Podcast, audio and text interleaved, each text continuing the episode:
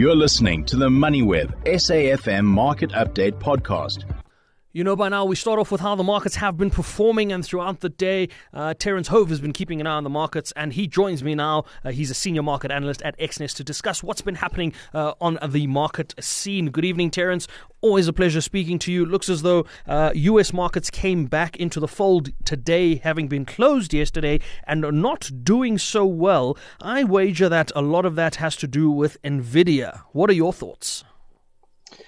Yeah, uh, good evening, Jimmy. Uh, great to be back on the show. And uh, yeah, it was going to be interesting to see how the return of the US uh, trade would be today, especially given the thin liquidity. Uh, Nvidia, as you mentioned, uh, is on the cards. Um, they, they're reporting um, their earnings. And I mean, they, they've been the big tech company with regards to driving the AI frenzy uh, and in their earnings, uh, in as much as you know, we've got the other big tech companies, your uh, Facebook uh, or you know your Meta, your Apple, Nvidia has become you know a, quite a leading um, uh, tech company in as far as the AI frenzy being a chip maker is concerned. So interesting to see. But I think we also have that um, US FOMC probably speculation starting to go rife with regards to what the FOMC minutes are going to to be um, when they're released um, to tomorrow evening our time about nine o'clock uh, if if I, if I remember correctly. So quite quite an interesting sentiment ar- around the markets at the moment, and of course. Um, yeah, the, the, that is a big one to, to see if, if it's going to come out uh, the way markets are anticipating it. Absolutely. I mean, those FOMC minutes are going to be very much uh, or very interesting to see how the interest rate forecasts are lining up. We had uh, interest rate cuts pegged in for this year. I don't know if we'll get three cuts anymore, if we might only get two. Um, and I think more importantly, when the rate cuts will start. We know that uh, Jay Powell and his team haven't been uh, eager to get this done. They've said very, very clearly that they're not going to be rushed. And the market has time and time again decided to try and anticipate this, as you said. They've tried to map it out and say they're going to start in Q1 or they'll start in, in Q2 or in the third quarter of the year. And each and every time we get it wrong. So maybe we just wait for tomorrow listen to what uh, the Fed chair says and stop trying to figure it out for ourselves. Uh, Terence, let's look at some of the market moves throughout the day. Um, I'm having a look at the gold price. That's firming up a bit. We're seeing that against um, all the major currencies, really. Um, the the US dollar is uh, slightly weaker against uh, the Japanese yen. Uh, it is stronger against the euro. Actually, it's weaker against the euro and the pound as well, and even the rand. Um, is this in line with what you're seeing around uh, that Fed conversation that's happening tomorrow? Is to say, US uh, dollar markets are saying maybe we want to wait and see before we get too dollar happy at this stage. Yeah, I think you summed it up well. We we've uh, you know got it wrong. If I if we being markets in general, uh, I think they've been trying to front run the U.S. Fed. If I can be honest, uh, overly optimistic with the cut in March um, you know, expectations of a cut in March. I think on one of our conversation uh, towards the end of last year, we were think we were as, uh, forecasting a possible June, July, uh, you know, going into that second half of the year interest rate cut. So that view still remains, and the data is showing that for sure. You know, uh, inflation is still on the upside, um, though rates have peaked, but too soon yet to to to talk about that. But again, um, uh, the, the gold price, um, yeah, it's it's it's rebound uh, quite nicely. It was well under pressure, um, you know, in in last week's trade and just breaking through that 2,000 barrier, um, and and that was a very key level. Um, that it uh, uh, broke through, you know, from about the 16th, uh, well, pretty much of last week, but it's come back strongly as well. We still have quite a lot of geopolitical tension that is out there. We we saw headlines where the U.S. is, you know, uh, and Biden wants to speak to to his Republican counterparts to send more aid to to to Israel and and to Ukraine as well. So. And again, they're asking um, the Israeli Hamas conflict to, to, to have a form of truce, but you know, at the other end, they're still supplying weapons. So geopolitical tension is still pretty high. Um, it's still pretty up there. And of course, uh, if the FOMC come uh, minutes come out, uh, you know, with a dovish tone or tilt, then we are likely to see the precious uh, metal um, rallying up even more. But right now, that uptrend seems to be quite strong, although uh, currently, you know, it's gone down to the softer levels of the day. But it's still much, you know, a buy in as far as the trend that is uh, accumulated at the moment. Terence, I don't know if you keep an eye on uh, Super Group. I saw that they put out a SENS announcement uh, this morning providing us with a trade or voluntary trading update, and the share price hasn't really responded too well to that. I mean, profits were down. Uh, they cited things around interest rates being a problem there, but the share price was down almost 10% at one stage today. I think it closed down probably about 9 or 8% there. Um, are you are, are you seeing this? Um, if you are keeping an eye on the stock, are you seeing this as uh, something to be concerned about at the stage for the business? Yeah, so I haven't delved much uh, in, into the analysis of, of the group, but uh, some of the headlines that uh, caught my eye um, during the day was, you know, it, it slumped about 6%, um, flagging um, pressure, you know, in markets uh, as the UK and Europe. And as you mentioned, um, the high interest rate uh, as it's taking a toll. So I, I think the exposure, the interest rate sensitivity from that, you know, seems to be quite high because profits dipped as much as 16%.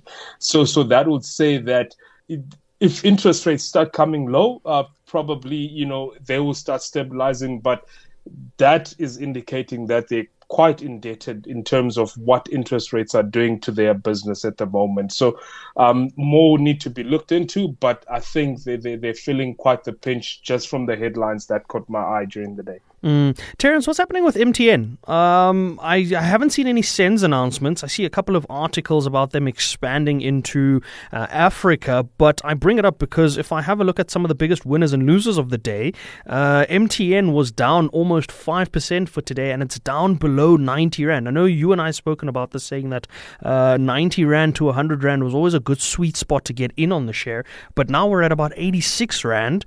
Um, is is there something amiss there? Is there, are they obviously they're still dealing with those uh, Nigerian uh, tax disputes that have been ongoing for quite some time there? But did you see anything new from there? I think I think they almost touched eighty five rand today.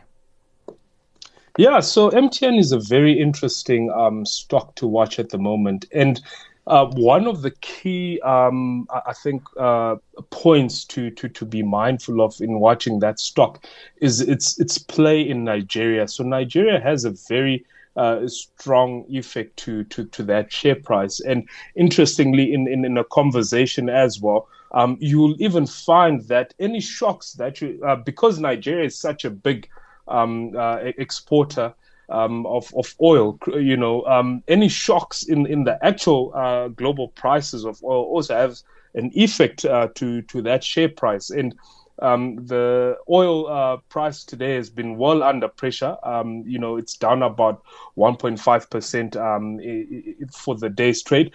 But second to that as well, if you um, if if you recall, in uh, the Nigerian uh, central bank announced a change in regime um, uh, to to to their foreign uh, currency exchange uh, from from where it was you know heavily controlled by the government. Now it's free floating, and they were hoping that was going to attract a lot more liquidity, and that has had a tremendous effect um, on on the share price of of MTN because of its exposure to, to, to Nigeria in general. So those two factors, you know, they, they, seem outliers, but they're very significant in the share price of, of, of, of MTN. And when you see that exchange rate, um, you know, um, devaluing even further because liquidity has not been great, as the central bank was hoping in Nigeria, you see it, uh, you see MTN, you know, um, feeling um, uh, the, the, the the pinch on that. If you see the oil price going down, you know, significantly in the day trade, you also see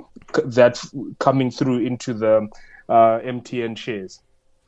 Well, we'll keep an eye on that and see how that story unfolds because I'm interested to see what happens to that share price. I mean, at 86 rand, I think I had a look at it on um, a larger time frame. If we go lower than this and we keep pushing at this rate, we'll come down to possibly even 60 rand is where we were in November of 2020 before this big move back up to 180 rand. So I wonder if we'll come all the way down to 60 rand. Let's look at. Uh, let's finish off on a positive note, right? Let's look at Oslo ArcelorMittal. They've been struggling, and today they had a good day.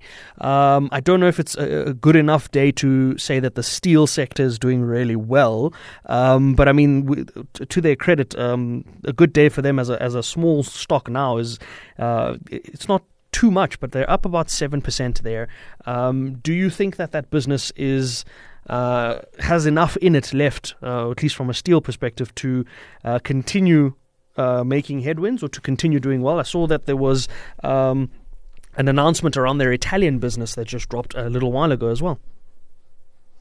Yeah, so uh, this business is, is quite interesting um, at the moment, and I, I don't think it's it's unique to themselves in terms of you know some of the challenges that they're facing. In an earlier interview that I was listening to, the BHP uh, Billiton uh, CEO again, they are also facing uh, some challenges in, in in the steel um, industry. And for us, uh, in particular, when it comes to the to the South African market, you know, th- that's even compounded with. Um, with the logistics issue as well as later on you, when when you speak with the with the Kumba um, CEO, that that has been a big factor as well. I think on their side, they've actually scaled down production to try and match um, what goes out on the logistical uh, uh, network that is currently functional to, to the capacity that they can have. So that has had a big effect again, um, you know, on ArcelorMittal and um, un- unfortunately, if that is is not rectified, given the, the global backdrop, the you know the global microeconomic situation at the moment, the slowdown in China in their property market, you know the, the business is going to be constrained for for a little bit longer than we're anticipating at the moment. But at least if some factors, you know, are, are, are done right, you, you know it improves the, the outlook a little bit but not overly so much so because we do know one of the biggest consumers um, you know is china and their property market in particular but we that uh, particular um, segment has been well under pressure Mm-hmm. Interestingly enough, I had a look at that um, it, Italian announcement. It looks as though the Italian uh, operations have been placed under special administration, and ArcelorMittal is not very happy with that. But we'll keep an eye on that and other stories. Thanks so much for the time, Terence. Uh, we're going to have to leave it at that. Uh, that was Terence Hove, who's a senior market analyst at Exness, joining me to discuss some of the market movements throughout the day, as well as his thoughts on some of the local counters we have.